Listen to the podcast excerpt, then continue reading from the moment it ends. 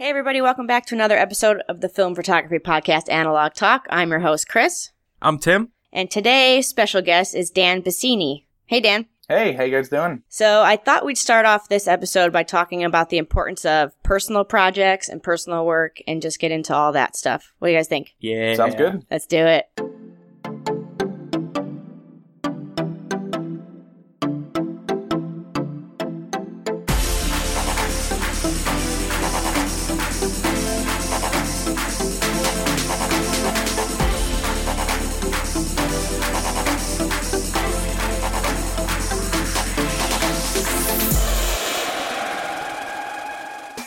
Let's tell our listeners how we know each other and how we met and get into the, that whole story. Because I think it's hilarious. Uh, I mean, I guess before we met, technically our connection is through we both attended uh, the Hallmark Institute of Photography. Rest in peace. R.I.P. Uh, so sad. Great, great focused photography school up in Western Massachusetts uh, that closed about the same time Brooks did in California. Unfortunately, No. So But, uh, it's so insane to like think about that. I know. like to I like know. think back of like the memories of it and like I mean I, I've told the story already on this show like a million times of like just being around people that you know were the same and like the school was so beautiful it was huge the facility was incredible the, the digital lab for the time and like the huge dark room and it's all gone Well, not to not to start this whole episode on a bummer, but uh, someone Throwing salt on the wounds. someone from my class recently like went back and uh, the education facility the giant warehouse area is now literally a warehouse for farm fertilizer no, Oh, no. and like all the big flags of all the countries the students have come from is now like full of pallets of fertilizer with all the flags and everything's still up Wow. That's what a bummer. sorry guys well, anyway, a lot of great things have come from you know that experience for me at least. I always, people ask me all the time like, would you do it again? You know, now that you know you can like take online classes and seminars and learn from each other. It's like, yeah, I, I I've definitely in that time of my life needed that experience. I needed Oh, to yeah. be, you know, like nothing can compare to like just being with creative people and like learning together. And that's, I mean, I learned how to light there. I learned how, I mean, to, I got better at the darkroom there. Like I would have never done commercial photography or learned it if I hadn't gone there. You know, the, the professors were incredible. I mean, I'm, I'm happy I went. Yeah, absolutely. I, I feel the same way. Awesome experience. Just being around that kind of creativity 24 7 is an overwhelming and like uh, unreplaceable experience. Uh, a lot of people ask me, you know, if it's worth going to photography school. And I mean, you, Mm. Hallmark was a fairly unique one in the sense that it's one year program, super, super, uh, you know, nonstop. It's Yeah. every day, you know, eight to five, you know, for a full year straight. It's super condensed. Uh, but if you're looking to go into commercial photography, you know, photography school might not be for everybody and everyone's career path, but just to have that experience with that kind of, you know, high end equipment and Yeah. you know, Yeah. industry leading, uh, you know, gear and stuff like that, it's it's kind of irreplaceable. Um, but yeah, if you're going to fine art photography and things like that, you know, school might not be the direction you want to go in because you know that, that kind of stuff is a little harder to teach. it's a little Yeah, yeah. yeah. Yeah, but coming from coming from like the the not photography school crew over here, um, I, uh, I I really wish I could, you know, dedicate a full year to something like that. You know what I mean? To learn, like, I know the, you know, I know the exposure triangle and all that stuff. You know, I know I know the bare bones basics, but yeah, I run solely on feel, and I wish, you know, I wish there was a little more refinement in my, you know, in my work and in my photography and stuff like that because, you know, we could all use a box around us at sometimes. You know, they always Yeah. tell you to kind of like go outside of that and whatever, but I'm all outside of that. yeah. Sometimes you need to you need to define the box before you can Yeah, leave yeah, Go yeah. outside you know? it, yeah. Exactly, exactly.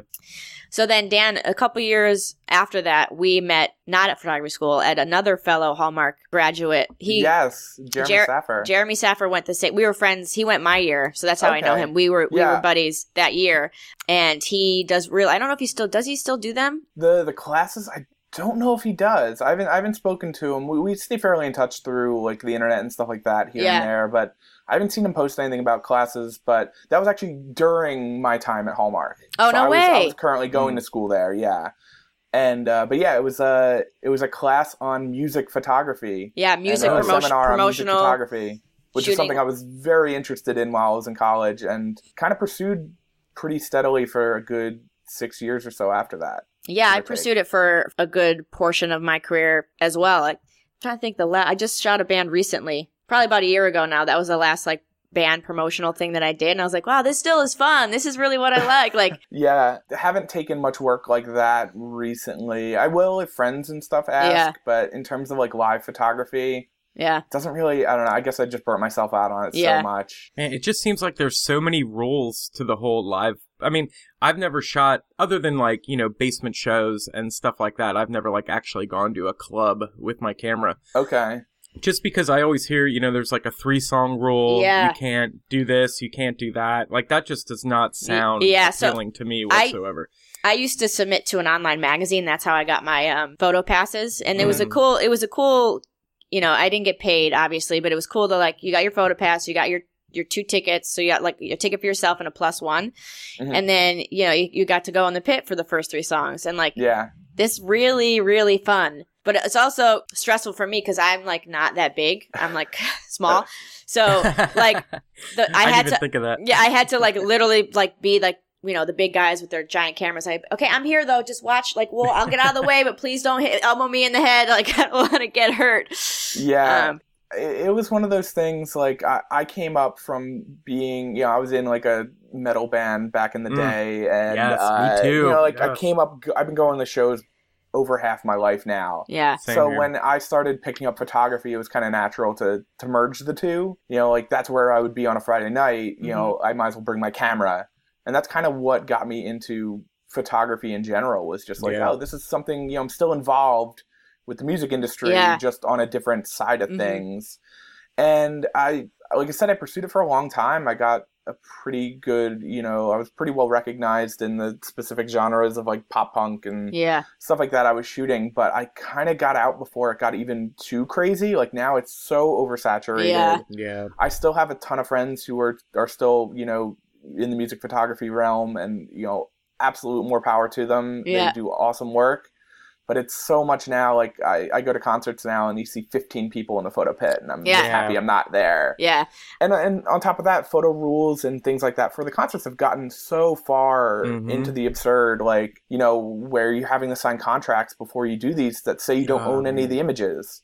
So Oh, yeah. I got out before that was like more commonplace, but absolutely no way. Don't don't sign away your copyright No, No. way. Mm-mm. unless the There's- paycheck is right. Do Yeah. not Yeah, do not yeah. even think about it because that's all you have. You know. yeah. And usually they want you to sign away your rights and then with a zero paycheck. So it's like, um, I don't think so.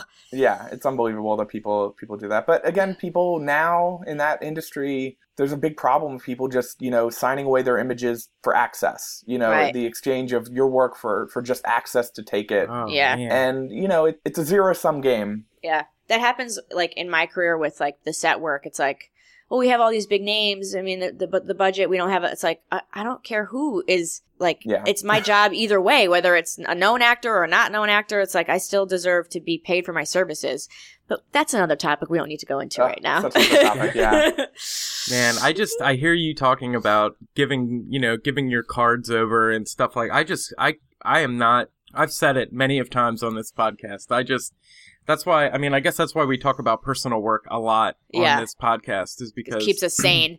Well, I, I just it's it's got to be devastating at times. Like when you know that there's like shots that you've taken that are like the one, you know, like I've always like how do you how do you not edit that photo? Like how do Yeah. you not I mean, uh, uh, uh, I don't even know. Yeah. It's making my Yeah. stomach and head hurt. There's I, like I have right some now. some really awesome photos of like decent names as far as celebrities go, and I'm like I just want to put Yeah. them out. Like I want to show my work, and it's like I can't Yeah. till at least till like with that industry, it's like when you have to wait till the movie comes out, and then the actors have to approve what stills they oh want. yeah, that's a whole different. Side so of like things. I've been just like not even doing it because it's like I don't want to get in trouble. Number one, and like Yeah, but it's crazy. But it is frustrating. Can you go back later in time and do, you know, you're you're doing your like memoirs or whatever, or your your final book of your day. Do you get to like put those pictures in when you're like 90? I, I hope so. There's a lot of like still photographer. Like I just recently purchased. I have to find it actually. Um, like the last days of um Jerry Seinfeld,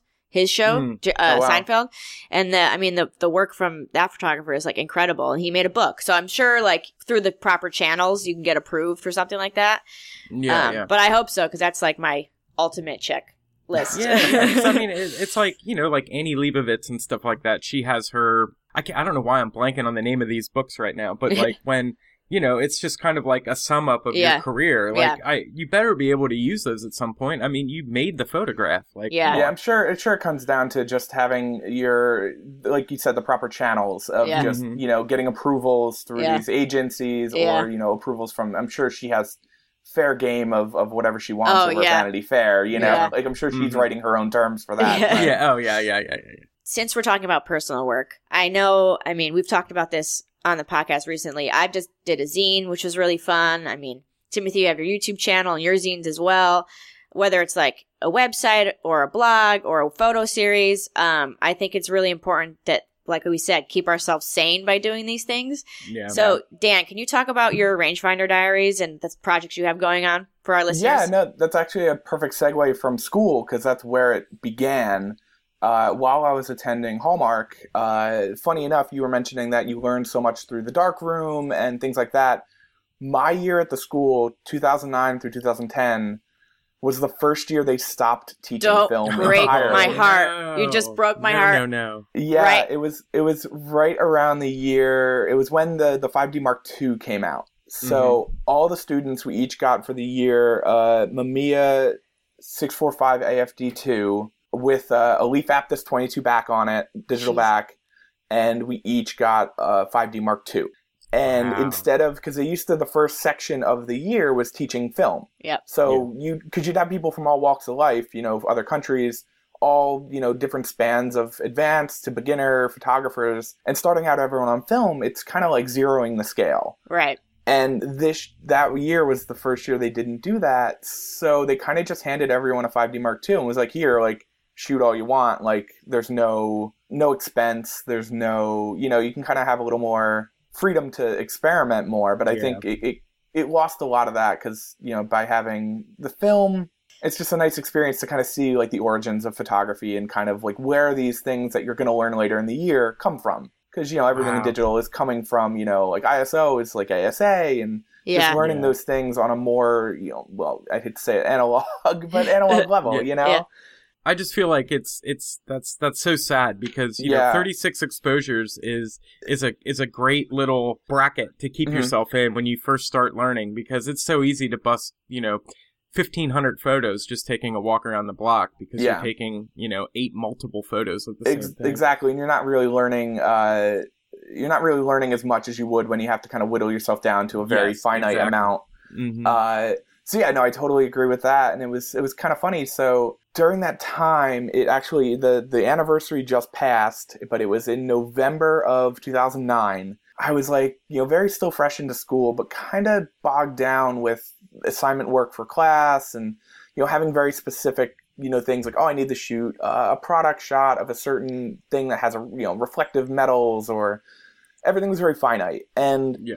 i kind of I just felt like I was losing what photography felt for me. You know, Mhm. like kind of losing that spark of why I, I like I was never interested in shooting silverware or you know glassware, and so it was valuable valuable lessons, but not something that was like really uh, revving me up in terms of like what I was interested in. So, Right. uh, and I was also never one. I hate hate hate lugging around my DSLR. I've had friends in school. We'd go into the city. They all have their 5D slung over their shoulder and mine would just stay in the bag. I hate it's just big and bulky, and it just doesn't do anything for me. It's it's a tool, and yeah that's kind of how it's always been for me. For that, it's just been a tool that creates a, pro- a result, and I know that's pretty. You know, it's not the way I should be looking at things, or not a productive way of looking at it.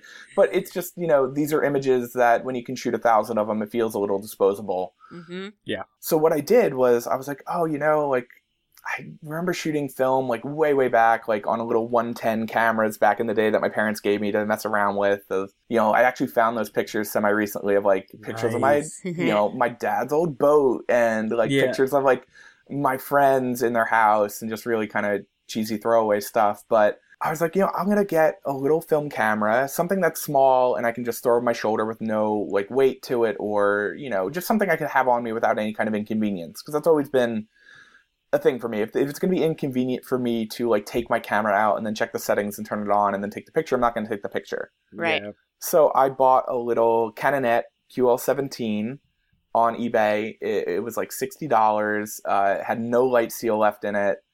Uh, it had like a school's serial number engraved in the bottom, and I basically said I was like, you know, I I need to keep pushing myself to shoot. You know, I'm gonna post to uh, what's now the RangefinderDiaries.com simple Tumblr page that I started way back, and I would post a new photo every day. So I would have to shoot about at least one roll per month.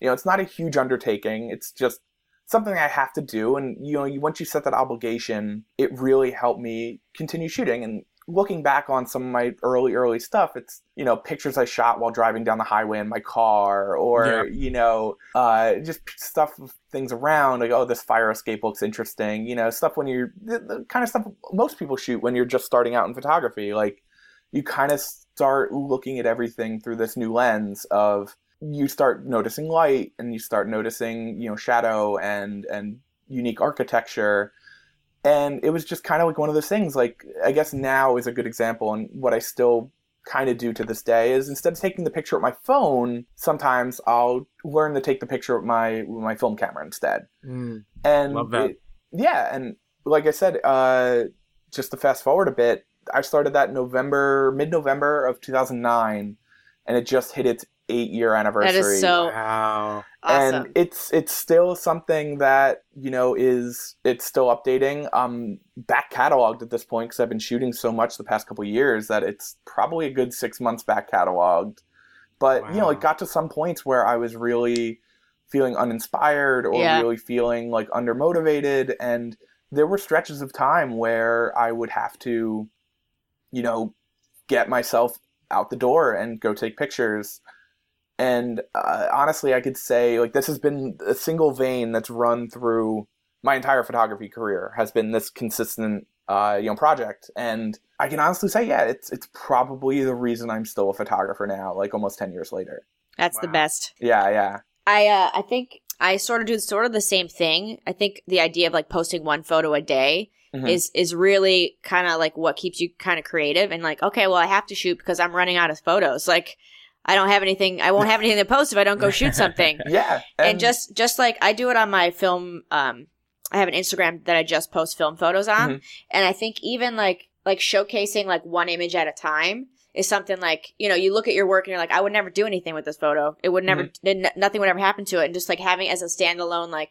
this is today's photo it makes it more interesting in a way I don't know if I'm like like articulating that correctly yeah i mean i i, I get that because it's kind of like uh, even if there's not necessarily a direction to the photo it's still adding to a bigger series yeah Yeah. So you know, it it still it makes sense in the grand scheme of your project, and that's uh, you know that's super important, and that that's something I've kind of struggled with for a long time too, and only within the past couple years have been shooting more towards series and sh- having specific ideas.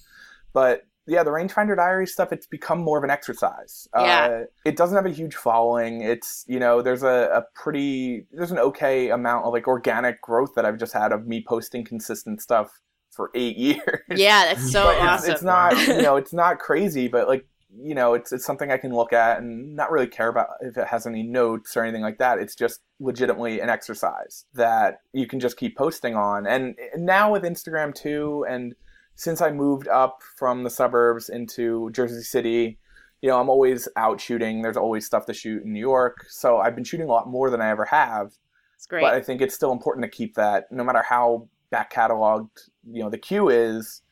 Just consistency is, you know, once you fall out of that, you can. It's a pretty slippery slope into just Yeah. not shooting. yeah.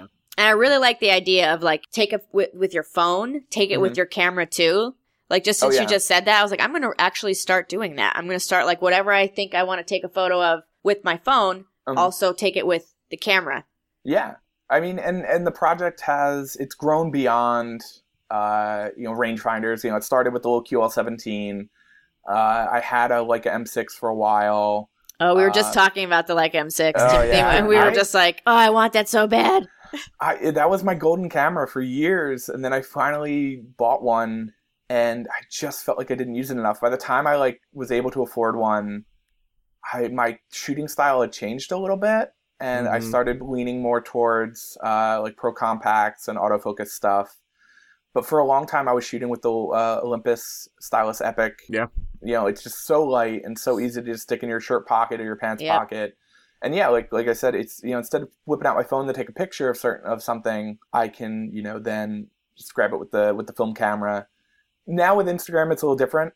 Uh, I'll use my digital all my Instagram now for the past over two years now is just film. Yeah, So everything Oh. on my Instagram is all film photos, uh, and I post daily to that too. It's kind of now it's like it's become my like rangefinder diaries part 2.0. two. Yeah, yeah, yeah. So like the more like the keeper keeper shots end up on my Yeah. Instagram because it's now become universally more of a portfolio. right. Uh, but yeah, if I see stuff like walking around that's just silly stuff on my phone, I use the Instagram stories, which I Right. love, Yeah. Oh, and that's great for behind the scenes stuff. Just you know stuff you see on the street. You know, there are times I'm out of the house without a film camera on me. Worst feeling ever. It's still is. you're still capturing that moment. But yeah, I like that you can kind of throw something up for 24 hours, and it's it's something to keep things going that Yeah. might stray from the larger picture of like of the Instagram. You know, Right. So if there's anything that's not portfolio worthy or you know stuff that I want to you know promote out to the world and mass, like Instagram stories is perfect for that. Yeah. It is. It's great. Just doing like, because I do the YouTube video stuff, and I would love to do daily videos on YouTube. That would be like the the end goal of everything. But Yeah. you know that is impossible with working a full time job Yeah. and you know being an adult. But um, having Instagram stories is kind of a little you know vlogging or blogging device. It's it's awesome where that has come. Like Mhm. where where like it is and what we what what the I mean, there's people doing like full, you know, Instagram story videos. Like that's their job is they That's, shoot, yeah, That's wild. Know, they shoot. I, I've seen like I was watching some tutorials on that, and there's people that shoot. You know, they shoot their camera. What is it? Vertically? Yeah, they shoot like their DSLR video vertically, so it fits in the Instagram story. so you still have like the great quality of like Oh. a DSLR or a, nuts. you Yeah. know, an- an awesome That kinda- shoot. Oh, that kind of makes me cringe though. Just Yeah. knowing it. Uh, Oh, vertical yeah. Oh, video for stuff. sure. It's Yes. uh, t- tilting a DSLR to take that just kind of makes my Mhm. insides churn a little Yeah. That's bit. right. When I was when I was watching the video of them doing that, I was just like, oh, oh, how do, oh, ooh, Uh, Yeah. okay, uh, We've gone too far. We've gone too far. Mhm. Back. Go back.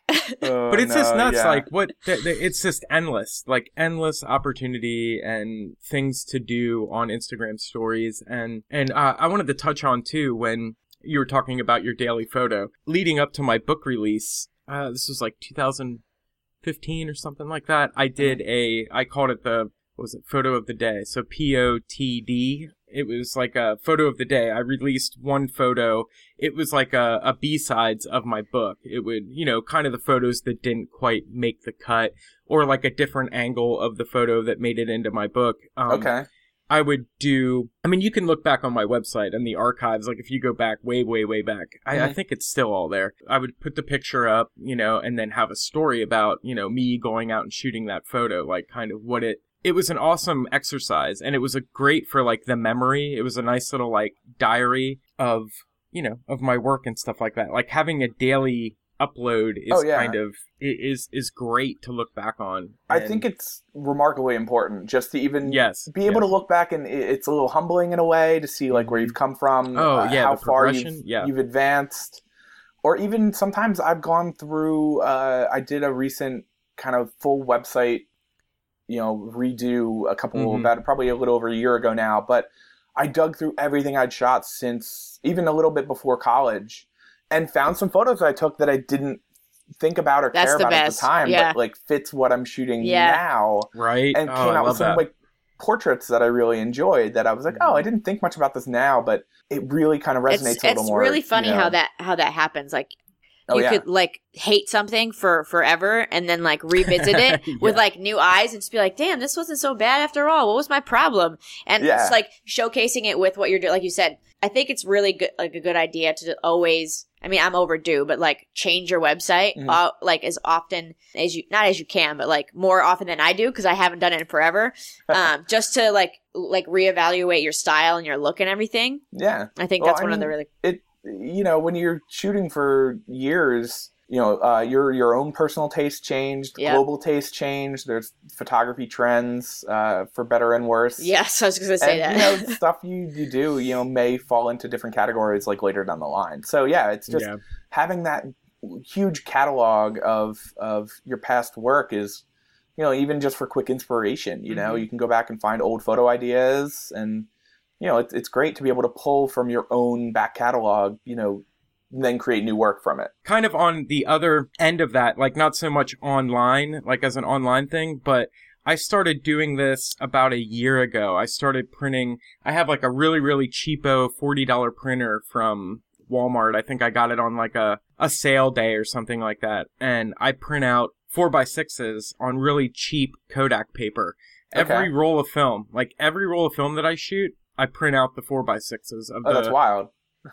of the yeah it's it's it's expensive. I mean not really that expensive because the paper's like i can i get like 400 sheet 400 4 by 5 for eight bucks or something like that. The only thing that gets kind of costly is the printer ink but i shoot all black and white so i'm not really buying a lot of color. But i print all these 4 by 6s out and keep them. I don't know if you guys can see i keep them in these these in the uh, binders back there? Yeah, they're That's just like leather binded photo albums that hold 400 prints each.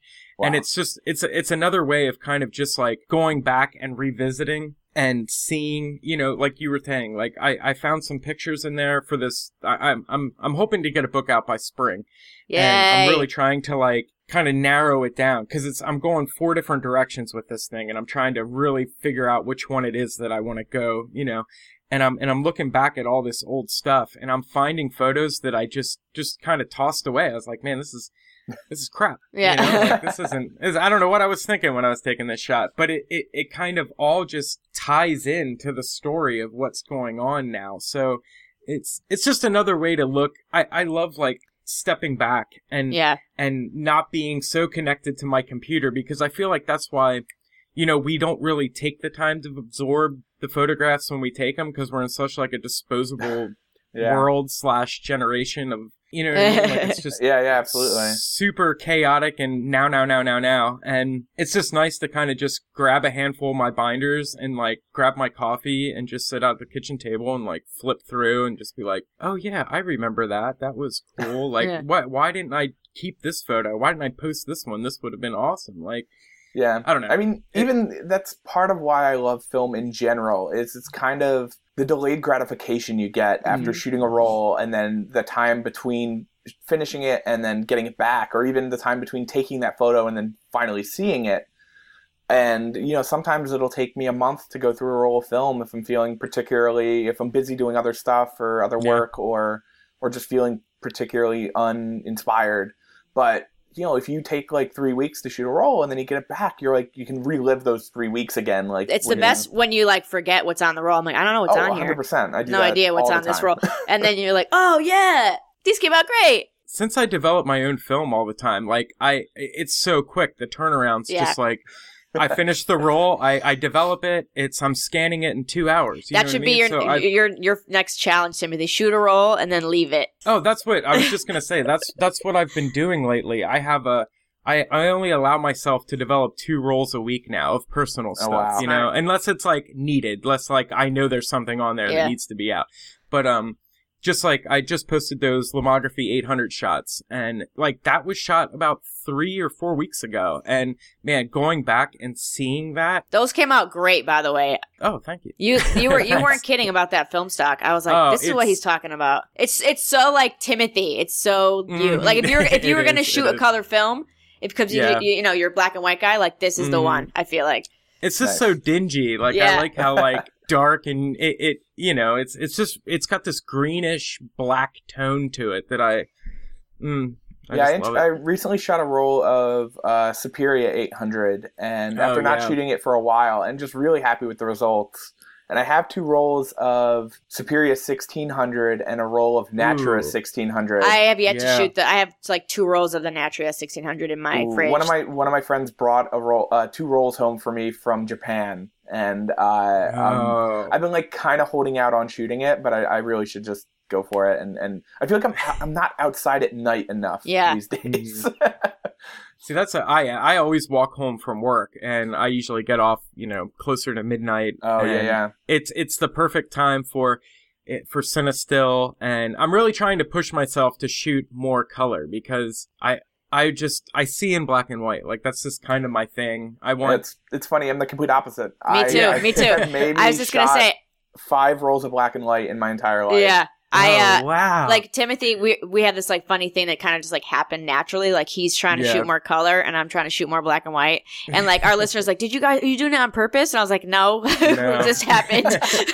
Too funny. It's cool though. It's a good exercise, and and like you know, kind of shooting things that you don't normally shoot, and Right. and and then you get to find something too that you know you didn't think you would really enjoy that much, and now Yeah. like all I want to do is shoot that Lomo 800, and and and I'm going to. I'm going to Uh, start shooting. more. Luckily, luckily that Lum- Lomography is still making that film because Dan and I Oh, were just, yeah. we were ta- before we started recording about the uh, Lomography F2 400 that I've mentioned Oh. on the show yeah. before. That it's what we have in our fridge is all we have. It's done So- after that. A little a little tip on that stuff. I know you said I have you been shooting it at 400 speed? Yeah, Okay, so I I shot a roll that at first I was like kind of bummed because it, it's non DX coded, so you, Yeah. I needed to shoot it through a camera that I could adjust the uh, the uh, you know the Oh. ISO. So I shot it at 400 speed on my Contax G2. yeah. I shot on my And- G1. Yeah, I took it out to uh, at a wedding in Montauk. Or no, I'm sorry. My it's I have it in my G1 right now. My first roll was through my Canon AE1. Oh, gotcha. Okay. Yeah. I took it out to Montauk to a wedding I had out there, and I, you know, shot some cool shots of, you know, it, it renders skies beautifully, blue skies. It renders skin tone amazing, but it was a little too grainy. Actually, it was a lot of too grainy for me in the shadows, Oh, and I, I'm not someone who really loves the grain. Like I like film to be as clear as, Yeah. as possible for the most Mhm. part. I go That's through something I've- phases with that. Learned over time like personally i don't shoot expired film too much i don't shoot some of the weird like red scale films or anything like that Yeah. shooting film's more of a workflow thing for me it's just it keeps me from overshooting it keeps me a little more particular and it keeps me from focusing on the moment rather than perfection Right. Yes. so you know i don't love the whole like the fine art side of like oh i'm like kind of how Lamo- like what lomography was originally based on like loving the imperfections is what makes Yeah. the photo Yeah. I've kind of distanced myself from that lately uh, with some of the work I've been doing, but so it's just a little too grainy for me. And I was also bummed that I can't put it in, you know, any of my point and shoots. hmm My buddy who actually works at Lomo in in New York, he was like, "Oh no, put it in your Contax uh, T2 and shoot it at 100 speed." He goes, "You're you're gonna love it." Okay. And I'm like, okay, so I put a roll in my Contax T2, and I it took me a while to shoot it because I'm like, uh, I don't shoot 100 speed film much. I'm usually always Yeah, at 400. That's a tough one. Yeah, because normally I'm like I'm out during the day, or if it, you know it takes me uh, like a couple sometimes uh, you know some time to get through a roll. Right. If I'm at 100 speed, like I shot Ektar for a long time, and uh, you know when you're at 100 speed, it, it you can't stretch that from day into night. And a lot of times my stuff is you know I'm out all day, and it just took me a while to cut through it. And then I shot some of the my Fashion Week photos, just trying to finish the roll, and I got the photos back, and they are no joke the most beautiful film stock I've ever shot in my life. Uh, it- do you do you put keeps- this stuff on your website? Because I want to go like look. I could definitely, yeah. Uh, there's some of it up there. Any, I'd have to show you exactly, but the stuff Okay. that is just like luminously golden is shot with that. And in no joke, it, it rendered skin tone amazingly to begin with, but shot at 100 speed, it eliminates all the grain in the shadows. Interesting. But still, it's shot at 100, but processed normally. Like I had it processed through a standard, you know, Yeah. C41 automatic machine yeah. and scan normally, everything just as you would. No joke, it's the most beautiful skin tones I've ever seen on any film. it's such a good Uh, film. Yeah, like I would say it's it's like medium format level, Yeah. like resolution. It's I was fantastic. like a crazy person. Like anytime anybody had a roll, I was like emailing people, how much, how much, how much? I- I need- I need like more. I'm I'm bummed that I didn't do that and fought you for it because I would have. But now that like I, I got those photos back like too late, and yeah, I have eight rolls left, and I'm I have like t- like twenty, I think, Ugh. close to twenty. yeah, yeah. I but mean, yeah, it's uh, that stuff is fantastic, and it's such an interesting thing uh, that they and the story behind it, yeah. yeah. But yeah, that film, shoot it at 100 speed, stick next- it in your Yashica, and take some portraits with it out in the daylight. It'll blow you away. Ugh, I can't Man. wait. now I really want to try this film. I want to. well, I know someone who has 20 rolls. Yeah, I was gonna say, Yeah, don't yeah. look at me. Don't look at me. Uh uh It's mine. awesome. Gotta love lomography though. yeah, Just for yeah, stuff like really cool that, you stuff. know? So good. I met somebody recently on. Uh, it, no, no, no. It was a customer that that comes into my restaurant. They they were just like, oh, we know you do photography and stuff like that. They brought me a box full of Lomo 120 film, like Oh, every awesome. kind of Lomo. Yeah, like two packs of each kind. Yes. I mean, they're all expired to 2012, but shit, I don't care. I love that stuff. I'm a nitty gritty kind of guy, so it's, Oh it's, yeah, it's so there we go. It's perfect for you then. awesome. We got to talk about your book. Yeah. Oh yeah, the uh, No Invite series, Ooh, I like that Volume name. Two, just like came that. out in October. I guess can you give our listeners like the backstory of that and like what it what it's all about? So from a pretty young age, I was always kind of interested in in fashion. Uh, there was a station. It was kind of a little bit one step above public access, but growing up in New Jersey, we used to get these stations called uh, the Metro Network, and it was always like stuff around the city, and they'd have weird, quirky interviews, and like you know. Mark Ramone eating pizza on St. Mark's Place, and it was always kind of kitschy New York stuff. But they would always broadcast the the New York Fashion Week shows, the runway Mm. shows, and I was always like oddly mesmerized by it. I absorbed a lot more of that information than I like originally would have thought. But just always something that's piqued my interest of just like this whole, you know, the whole city kind of turns itself over to Fashion Week for a week twice a year. And it's something I'd always thought about going up and, and you know, checking out. And then it wasn't until I finally moved to Jersey City, which, you know, it's like a 10 minute bus trip uh, into New York City for me. Yeah, you're just like across the river, right? Yeah, and I was like, oh, I can finally check out Fashion Week. And Ah. what it was actually really funny. I'm coming up on my two year anniversary of living up here in February, but when I moved here, it was literally the week before Fashion Week was starting. So I was like, oh, I, I got to go out and check it out. I gotta, I gotta see what's going on. It was brutally cold, like 15 degrees, Oh, no. wind chill, and I'm like.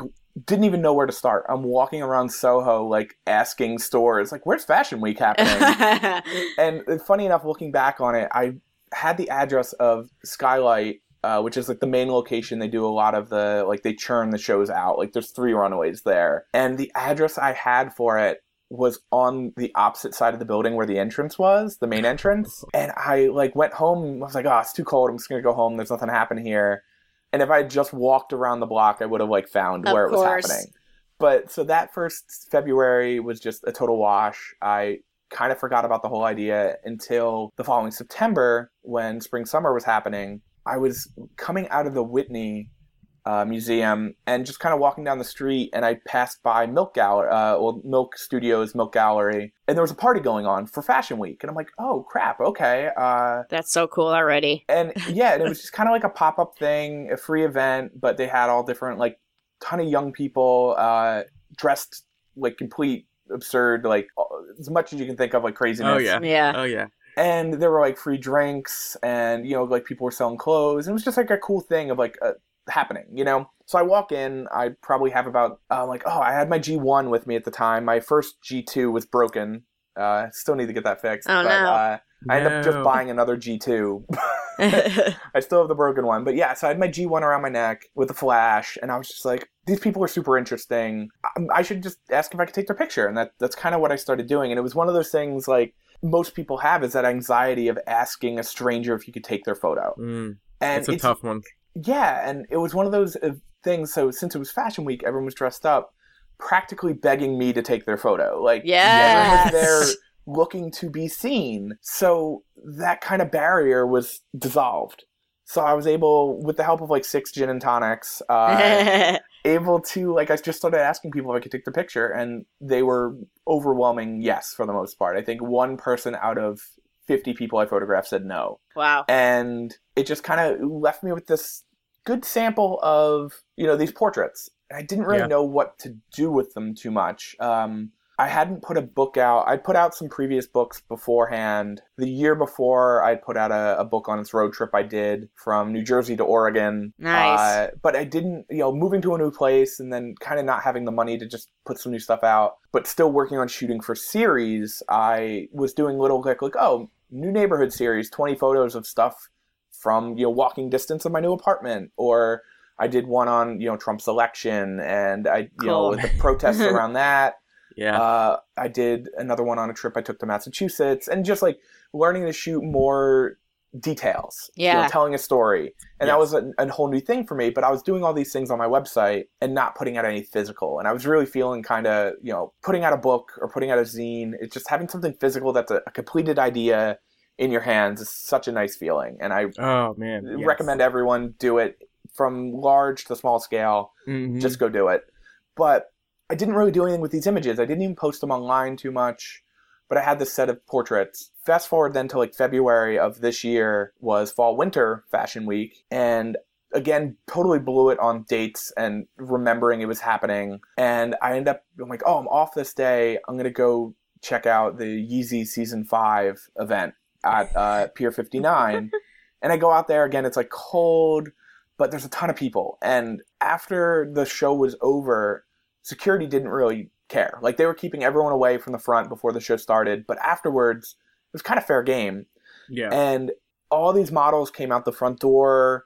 Uh, a bunch of rappers, uh, you know, like Anna Wintour was there, and I was just I had my Contax T2 with me, Great. and I was just snapping photos of these people on the street and uh, really kind of getting the street style stuff that's Yeah. usually popular. I now. love But- I love the look of the the G1 and G2 with the flash. It's Yeah. kind it's almost like the Yashica T4. Everybody take a drink. yeah, That look is just Yeah, the So flash good. placement isn't my favorite on the, the G2 just because it's directly over the lens. Sideways, I like the diagonal look of the T2 and the, the Yashica T4. But I had the little T2 out, and everyone else is on the street with their big, you know, DSLRs Yeah. with the Oh, 70 yeah. to 200. Mhm. And I'm kind of just like more unassuming, and I walk up to people and just like, oh, like, can I grab your shot and you know take a picture? And it's more, it's less about the fashion and more about the attitude a little Yeah. bit for me.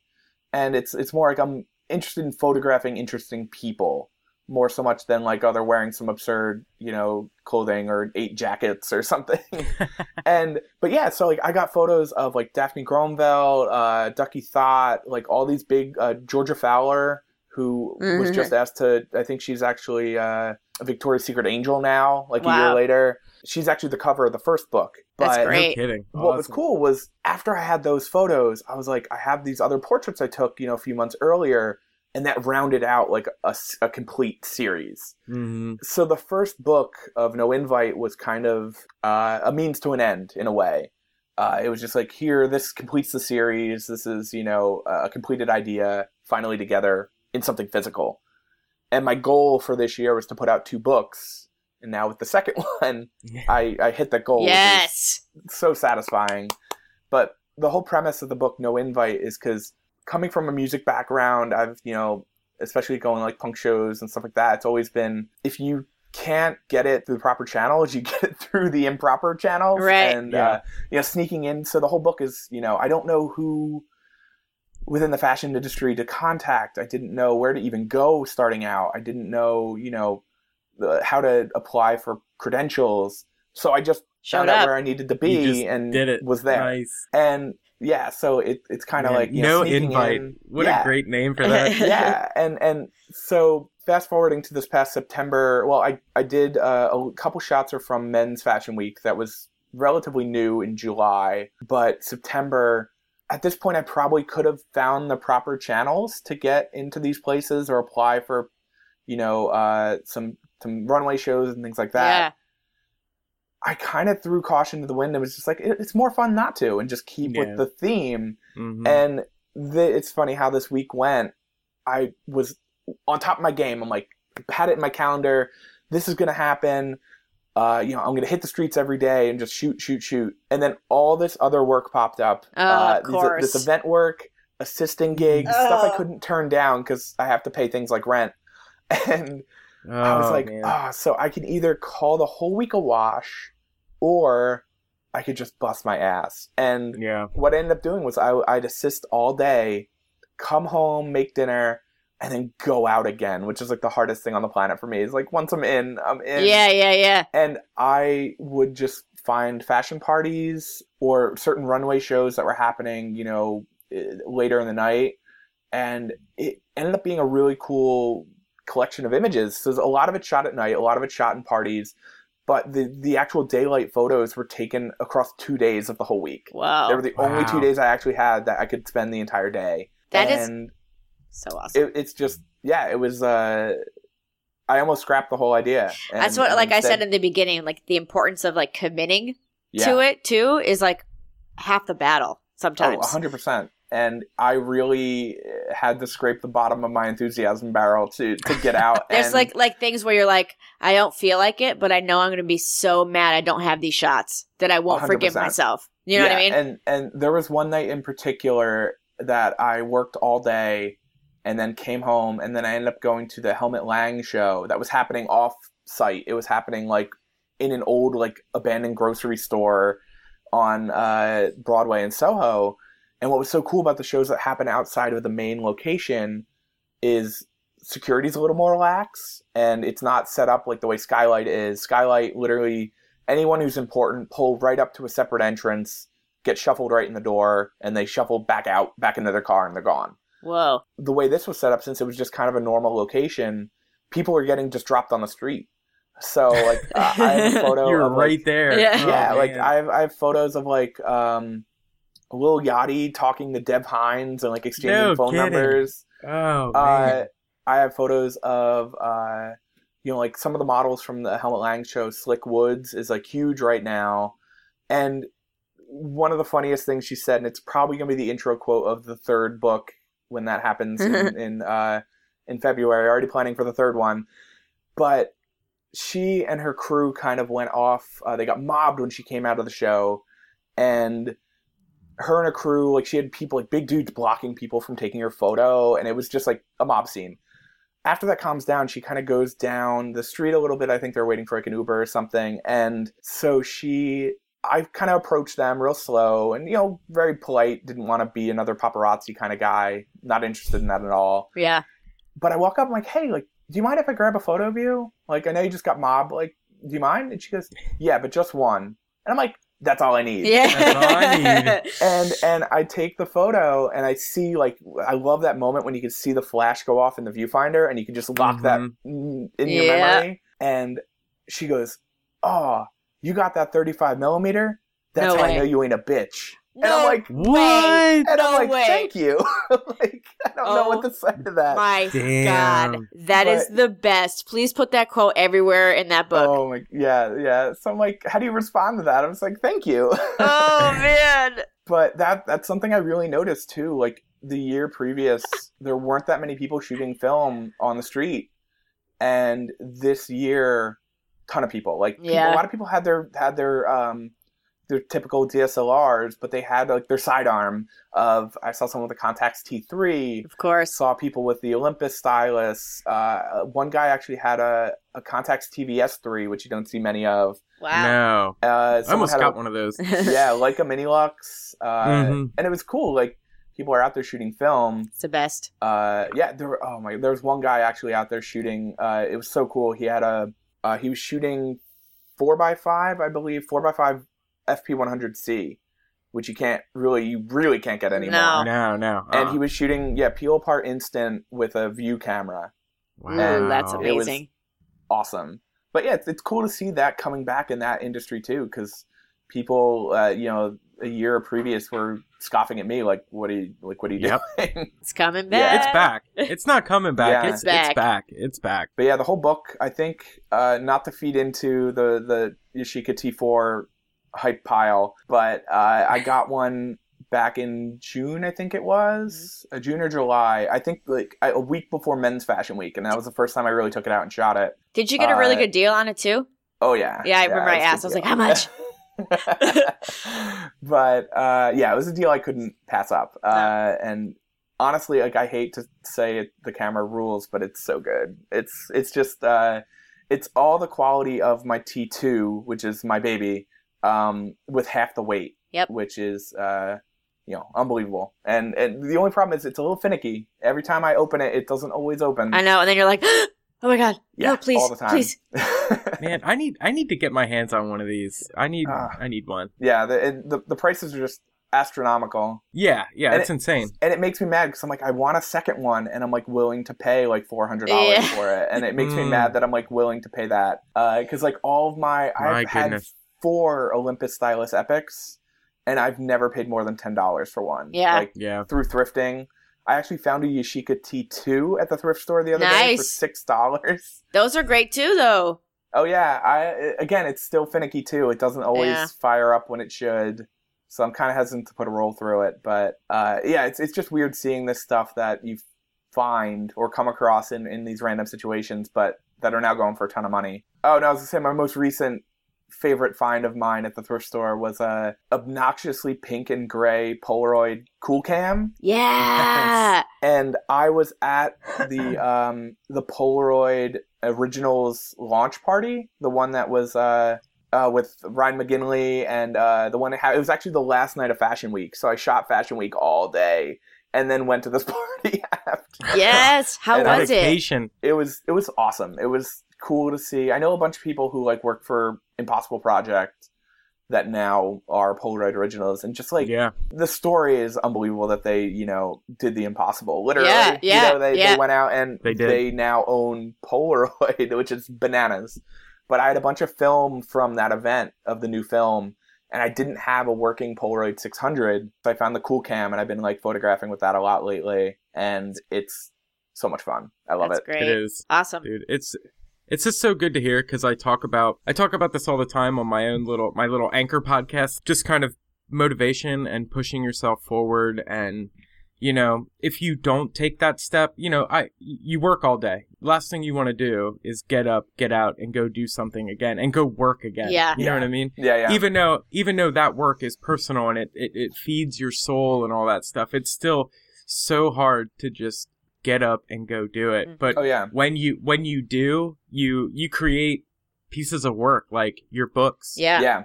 Ugh, I know. I know the exact. It's. It feels good once it's finished. It's a lot of work until it is, Yes. but Yeah. once once it's done and it's in your hands, it's Mhm. truly. It's something you're truly proud of. You know, it's it's like I can hand that out to people, and um, you know, it's here's a completed idea, like in a wrapped in a bow. You know, yes and that was something I was able to do. Like I said, volume one was a means to an end. It was me trying to find a venue to put these photos together. Yeah. Uh, volume two was shot much more purposefully. So everything in the book that's a, a two page spread was shot horizontally. Everything that was shot for one page was shot vertically to fit the, the format. And I couldn't be happier. And I had Mm. so much other stuff. And like you said, you you know, you like to post outtakes and, and different Yeah. angles and stuff. And Mhm. a lot of the stuff I probably had uh, like 150 photos of what was going to go into the book, and the book is only 60 pages. Oh, so wow. I was able to kind of post a ton of stuff like outtake from my book or Mhm. alternate angle from my book, and it, it's a great way to kind of not give away all the images from the Yeah. Book, but still post a general idea of what's going to be included. And you know, I might go down the line, even even recently, uh, stuff that didn't even make it into the outtakes of my book. Like I went through the actual just rolls through my Lightroom catalog, and I'm like, wait, there's some other great photos Yeah. that I should have Yeah. like Yep. included. So even you know, even within like a month, two months, like you can have those epiphany moments. Yep. And it's just so cool because then you can go back and reshare. And like, I'm really trying to discipline myself and not give it all away on Instagram and Yeah. stuff like that it's all tough. the time. It's so Yeah. tough because it's it is. that it instant is. gratification. It, it, it is. It's so hard to do. And, but, you know, we always shoot over anyway. We always shoot Yeah. extras and stuff. So I've really been trying to just share the B-sides, the throwaways, mm-hmm. the stuff. And it, and I mean, it's not, it's still good, good enough. You know, I'm not trying to put like terrible pictures out there. Well, yeah, I'm not yeah, saying yeah. that, but it's just like, I don't know, man. It's just good to hear. It's good to hear the the passion, the passion burning that's that's keeping you going. Because that's that's what we're that's what we're living for, man. You Oh, know, like 100%, this yeah. is this is the stuff that I I wait. I don't wake up every day to go to my my nine to five or my my my boring real job. Yeah. I, I live to, to go make photos and, and yeah, and I mean, speaking to that, I've had friends uh, who, you know, they have full time jobs, and and they're like, oh, I like to, they shoot fine art stuff, and they need Yeah. that full time job to cover their, you know, their other work that might not be commercial or you know Yeah. lucrative in that end, but the passion's still there to create. You just need the means to do so, and that I mean, that's something I'm. I'm a full time freelancer essentially. I do like I do some weddings, I do event work, I do assisting work, but all of the, I'm just lucky enough that I'm able to keep my income still in the umbrella of photography as a Right. whole. But you know, by doing assisting work and shooting weddings, that then allows me to go out on the streets and shoot, you know, fashion stuff. oh, yeah. And you know, obviously, the ultimate goal for anybody doing fine art work or, or not immediately commercial work is hoping that you can then convert that passion into what gets you paid. Mm-hmm. And that's something I've been doing with film a little over a year ago when I redid my website again. I kind of wiped almost all of my original work, like stuff from school, and only put up portraits of portraits I'd want to be shooting in the future. That's like like what's that qu- that that saying like dress for the job you want. Yeah, It's like- oh, 100%. It's like and put out the work that you want to Yeah. shoot. And like, like I said, it took me a long time to even get into shooting people or like adding people into my photos. Mhm. And it's a slow process of like, oh, you shoot a landscape. Oh, you put a person in this landscape. And it kind of adds a little extra like zip to it. And Mhm. it's been a long road for me just learning to photograph people or, you know, especially with the, the stuff I've been shooting with the film. My work's evolved so much over the over the years because of that. So now, you know, portraits I took in school, you know, on, you know, Profoto lights that are super polished, that doesn't Mhm. fit what I'm shooting now. Yeah. So removing that and adding some of the grittier street photos and stuff that I've been taking, or you know pictures of my friends, you know, at you know with a cool background, or uh, you know, it fits the narrative of what I want to be doing. And yeah, it's it's a hundred. It's totally important to put that into the world because if you're if you like shooting you know film photos of your friends on the street with a flash, but a prospective client is on your website Yep. and you have this super polished studio shot and they want to hire you for that you know it's it, you're not going to be too it's going to feel like a job you Yep. know Mhm. so yeah definitely put out the work you want to get hired for and put that out into the world because someone will see it and ask you to recreate that for them you know Yeah, and it's funny. Like I remember when I moved to LA, I was like, "Well, I'll still do weddings, I guess, while I'm here," even though I I, I was burnt out and wanted to stop. Mhm. When I made the decision to like take that all off my website and say, "No, I'm gonna move into set photography. That's what I want. That's what I want." that's it's awesome, it's yeah. like it's like you have to like be like, "This is okay." You know what I mean? You almost have to like, "This is gonna be good." Like you just have to. I mean, yeah, it's you know, uh, people make a lot of money shooting weddings, but if you're you're burnt out and not happy, oh, yeah. it's not- It- it's it not- becomes another job Yeah. you know and that i can't tell anyone who's wanted to be a photographer who wanted to do it as a job you and know I remember, I remember this is actually back to the photography photography school days. In one of our classes, I forgot who the instructor was. Um, was like, "Who here is going to shoot weddings?" And nobody raised their hand, really. and he goes, "Y'all are going to shoot weddings." Oh, yeah. I honestly, uh, I I like shooting weddings. I enjoy it. I don't shoot enough of them that it, I get super burnt out on them. Yeah, no disrespect for, stack- for to the people who do. I mean, there's incredible wedding photographers who work Mhm. as you know extraordinary, and I do, I do, uh, you know, I, enjo- I did enjoy the work. It was just you know making that conscious decision to say I, I can't do this full time. I, I don't Yeah. like. I still would like shoot a friend's wedding. I still love being a part of like people that I care about, special day, and like doing that whole thing. But it's just yeah, it's funny to to think about you know switching your mindset. I guess. Well, that yeah, I mean that takes a ton of discipline too. Is just you know being having to draw that line at some point and just realize like I don't want to do this anymore.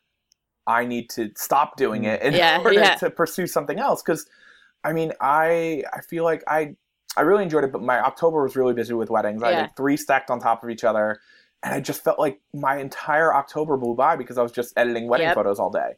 Yeah. And all of a sudden it was Halloween, and I'm like, oh crap, I have a party to go to, and I have no idea like, wear. It's like literally, I finished, you know, doing. It took me three weeks plus to powerhouse, you know, through these wedding photos, and uh, just like nonstop. And yeah, the whole month just flew by. Crazy. And you know, at that point, I didn't shoot very much of my own stuff, and Mhm. that's when you start to feel that burnout yep. Because you're not Yeah. producing work that actually makes you happy. And especially the editing aspect is probably one of my least favorite aspects of photography as a whole. Oh yeah, You know, that's the beauty of shooting film. You don't have to Yeah. really edit, I, I I run it through Lightroom and I punch it a little bit here and there. Uh, export, but and you're yeah. done. Yeah, yeah. In terms of like retouching and things like that, no, it's it's fantastic. Yeah, I went I went through a little phase like that where I wanted I, I was doing Mm. the the engagement shoots, the por- the Yep. senior pictures, the the second shooting weddings, all that stuff, and I was really trying to build, you know, a little empire. And I got so burned out, man. I Yeah. wasn't feeling it at all. I that's I totally revamped my website. It is strictly all personal work. It is nothing but again like i want people to see and if that's something that you know and i still get asked for for jobs and stuff like that just through my personal work That's the which goal. is Yeah, yeah, that's That's good. the goal. me. Yeah, I if I have to if I have to, you know, do Well- anything I don't want to do, like I you know, that's the great part about it. I don't I don't have to compromise. Yeah. Well, that that's something I, I hugely stress to people too. Is always have a personal section on your website. Yep. Because sometimes clients will look at that and and you know something might strike like that's what I want, or you know just showing a, a project that you're passionate with. Uh, your people want to see that. You yeah, know? I got I actually got hired uh for this reality show. It was about um like it's called Summer Break and it was uh focusing on like high school kids who were like la- their last summer in LA before they went to to college and the one of the producers was like oh like your film photography like all the palm trees and like you know all the sand and beaches and stuff like that's the look we're going for and i was like oh That's awesome. cool. Like they looked at my, so good, it yeah. said like my personal f- film work was like the gallery name, and like that's what got me the job. So Wow. always put your personal work on your website, guys, for sure. All right, guys, this is part of the show where we break off and take a question from one of our listeners. And uh, this week's question comes from 12 Months, 12 Cameras. Uh, it's actually, his name's Mike. I know him personally. Hi, Mike. Good dude. And he asks So the year is coming to an end. If you look back at where your photography was last year, do you think it has improved over the course of the year? Question mark. And if so, what do you think made those improvements? I honestly think it just comes. I I agree. My stuff improved from the beginning of the year. I think it might not even just be a technique thing, just more of an environmental comfortability. Hmm. And I think it's just the more you shoot, Yeah, the better you're going to be. I think that's Yeah. the, the most cut and dry answer you can have, possibly have. It's the advice I give to anyone starting out is just shoot, just shoot, shoot, shoot, and you're going to improve no matter what. Shoot for yourself. Don't shoot to trends. Don't shoot to, uh, you know, impress other people other than yourself. I think when it comes to improving myself, I really kind of, especially the beginning of the year, I was finding where I wanted to do with that fashion work I've been doing.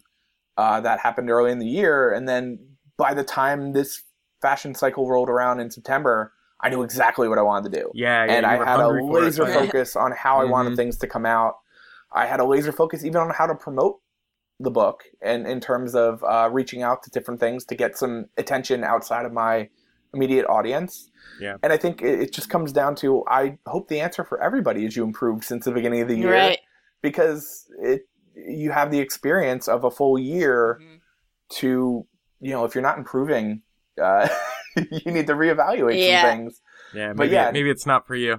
yeah no i mean in, in just in general uh, life outside of photography too just you know everything is a lesson True. and I use like it that. to to progress forward Good one. I'll go next. All right. Well, I think I mean just like just like Dan said, you know, you you definitely progress every year, especially when you want to try new things. You always want to try new things and push new boundaries and, you know, do better. Like that's kind of just the the goal always. And I feel like I'm always learning new technique, not not so much well, yeah, yeah, new technique, new new angles at approaching things.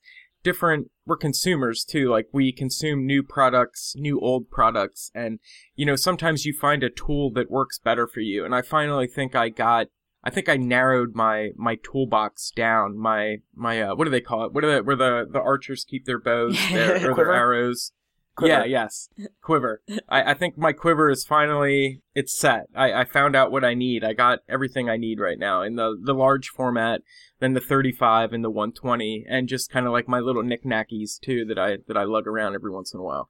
I, I i got it down and once i think you limit yourself too when you're not just like trying something different every time.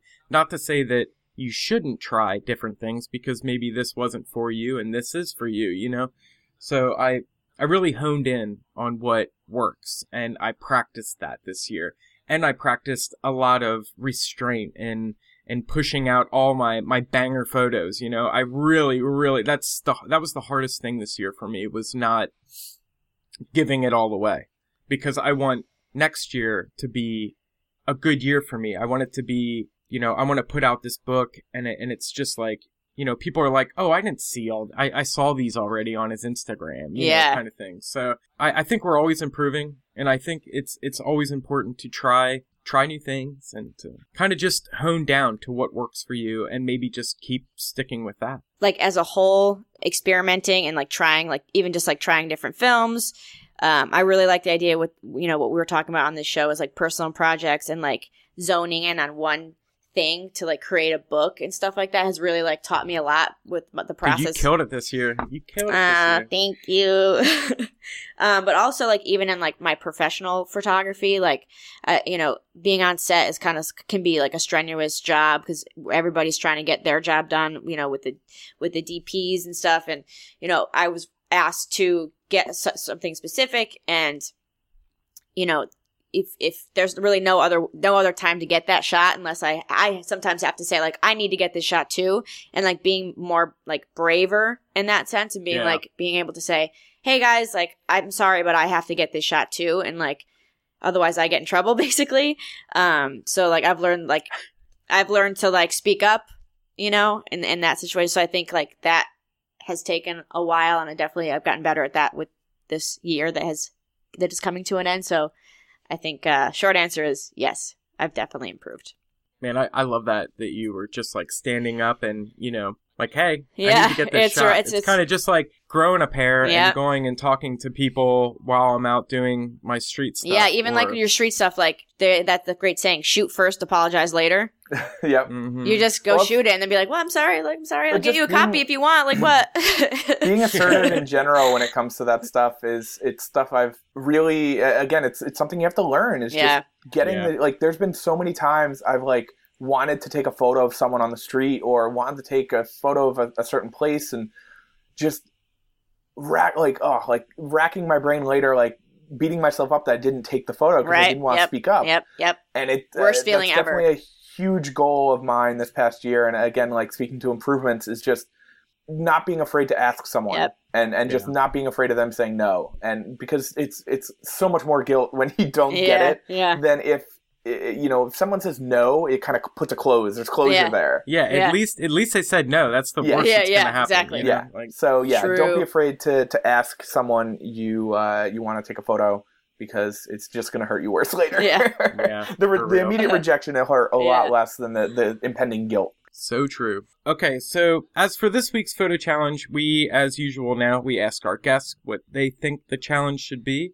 So, Dan, what did you come up with for this week's photo challenge? So, I think kind of lending itself, I don't think anyone's done it yet, uh, to kind of what I've been doing lately with the No Invite series is uh, post your best street style photo. Mm. Uh, doesn't necessarily have to be someone you don't know.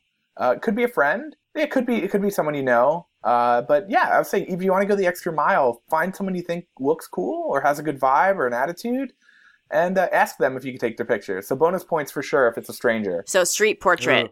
Love that. I need to go. Mm, I got. I gotta go to Hollywood for that. Hollywood yeah. Boulevard. That's my. That'll be where I go. Yeah. Cool, absolutely. guys. And you guys remember uh, the Flickr group is where you can post those photos. I will continue to. Uh, I mean, the best place right now is to check all that work out is our Flickr group. Uh, there's great discussions on there. I'll continue to share one of our favorite uh, from each week's challenge on our Instagram and stuff like that. Um, but that's where you can uh, post those photos for us. And thank you again a million times. I love looking at that Flickr group. It's the best. Yeah. Keep posting those photos, guys, because eventually I think at the turn of the year, I'm gonna try to put together a book of all of our work. Yeah. From the photo group. We're gonna so try. We're little... gonna try and curate something for you guys. So stay yeah. tuned for that. So keep posting in there. Cool. Well, this has been an awesome, uh, awesome show, Dan. Thanks for joining us. I'm so glad no, we got yeah, to this do this. Great. Thank you so much for asking me. It's, it's an honor. It's, it's really cool. Where can everybody uh, find your work and your book and check you out? Uh, so my main website is just danbassini.com. Uh, if you click on the store link there, you can purchase the book and uh, volume one as well through uh, my Storenvy store. Uh, Instagram is just at danbassini. All my social media is just my name, simple enough. And then uh, the rangefinderdiaries.com if you want to follow up or even go back and see Love what it. kind of work I was shooting. Go eight back years for eight years. Yes. yeah, yeah. There's a great archive feature on there that you can really dig dig deep. Awesome. Man, love it. And Timothy? All right, guys, you can find me on Instagram and Twitter at Timothy Makeups, and uh, I also make YouTube videos. I try to post those every Wednesday. Uh, sometimes it comes out on Thursday, Same. or Sunday, or you know, it's a it's a it's a work in progress. So yeah, YouTube. That's just uh, YouTube.com/slash Timothy Makeups. I finally fixed that whole URL thing, and uh, every Monday, Wednesday, and Friday, I do a kind of little off the top of my head podcast called We Believe in Film. You can find that on Anchor FM, or you can go on iTunes, Google Play, all those things. It's just a little, you know, it can be five minutes one day, it can be 20 minutes the next, the next day. So just check it out. It's just a lot of me rambling and, you know, being, being me. Um, so I think, oh, is that it for me? Yes, I believe that is everything. So just Timothy Makeups on everything. cool. Chris, how about you? I am Crispy Photo on Twitter, Instagram, and YouTube. I do sort of like the Rangefinder and Diaries type thing with my other film Instagram. Uh, it's one photo a day uh, that I shot on film. It's Crispy Shoots Film. Uh, we have an Analog Talk Podcast.com. You can check out the website, uh, the Flickr group. Uh, we're Analog Talk Podcast on Instagram. We're Analog Talk Pod on Twitter. And guys, we big announcement. We have um, merch. We got we got some we got some pins. We got some enamel pins that uh they're super cute and uh They're so cool. yeah. Um you can check those out. We have a shop. It's analogtalkpodcast.big cartel. And we've also just launched uh, a Patreon page. Our mission with that is we want to keep creating these kinds of shows for you guys. We want to create more merch. We want to, you know, get time to get really awesome guests and just all around expenses that this kind of thing takes up. There's some rewards if you donate. Um, we're going to continue to, we'll be communicating through there for the Patreon uh, members of, you guys know how that works. So every little bit helps. And we thank you so, so, so, so, so, so much. Yeah, I can't believe we already have a couple Patreons. like, that's amazing. And thank you so much, guys. We're doing this for you. So we want to be the best we can be. We need new mics and all that stuff. So any, any help would be greatly appreciated. We love you guys. So yeah. All right. This has been awesome, Dan. Thank you again so much. We'll have to, we'll have to have you back Thanks, on. Dan. I'd love to be. Thank you guys. All right. Take care. Take it easy. Bye, guys. We'll see you next week. Bye.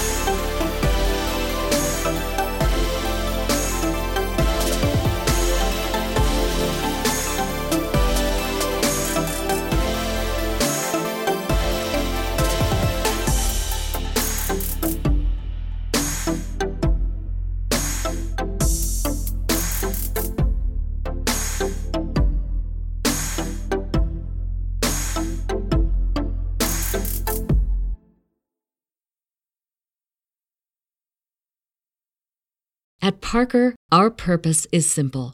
We want to make the world a better place by working more efficiently, by using more sustainable practices, by developing better technologies. We keep moving forward. With each new idea, innovation, and partnership, we're one step closer to fulfilling our purpose every single day. To find out more, visit parker.com/purpose. Parker, engineering your success.